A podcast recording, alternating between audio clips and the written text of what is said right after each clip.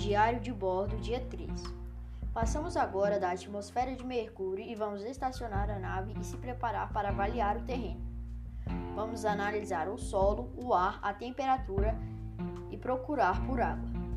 Eu analisei e percebi que o período de rotação de Mercúrio equivale a 59 dias terrestres. Já o período de translação equivale a 87 dias terrestres. Também podemos observar que Mercúrio é o primeiro planeta na órbita do Sol, podendo chegar a 350 graus nos dias mais quentes e menos 170 nos dias mais frios.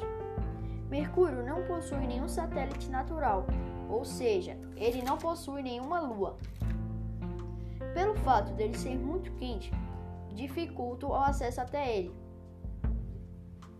Não será possível voltar para a Terra não apenas pelo fato dela ter colidido com a Lua, mas também termos perdido algumas peças da nossa nave ao chegar na atmosfera do planeta. Do planeta Terra até Mercúrio, levamos 5,8 anos viajando na velocidade da luz. Capitão Luiz encerrando.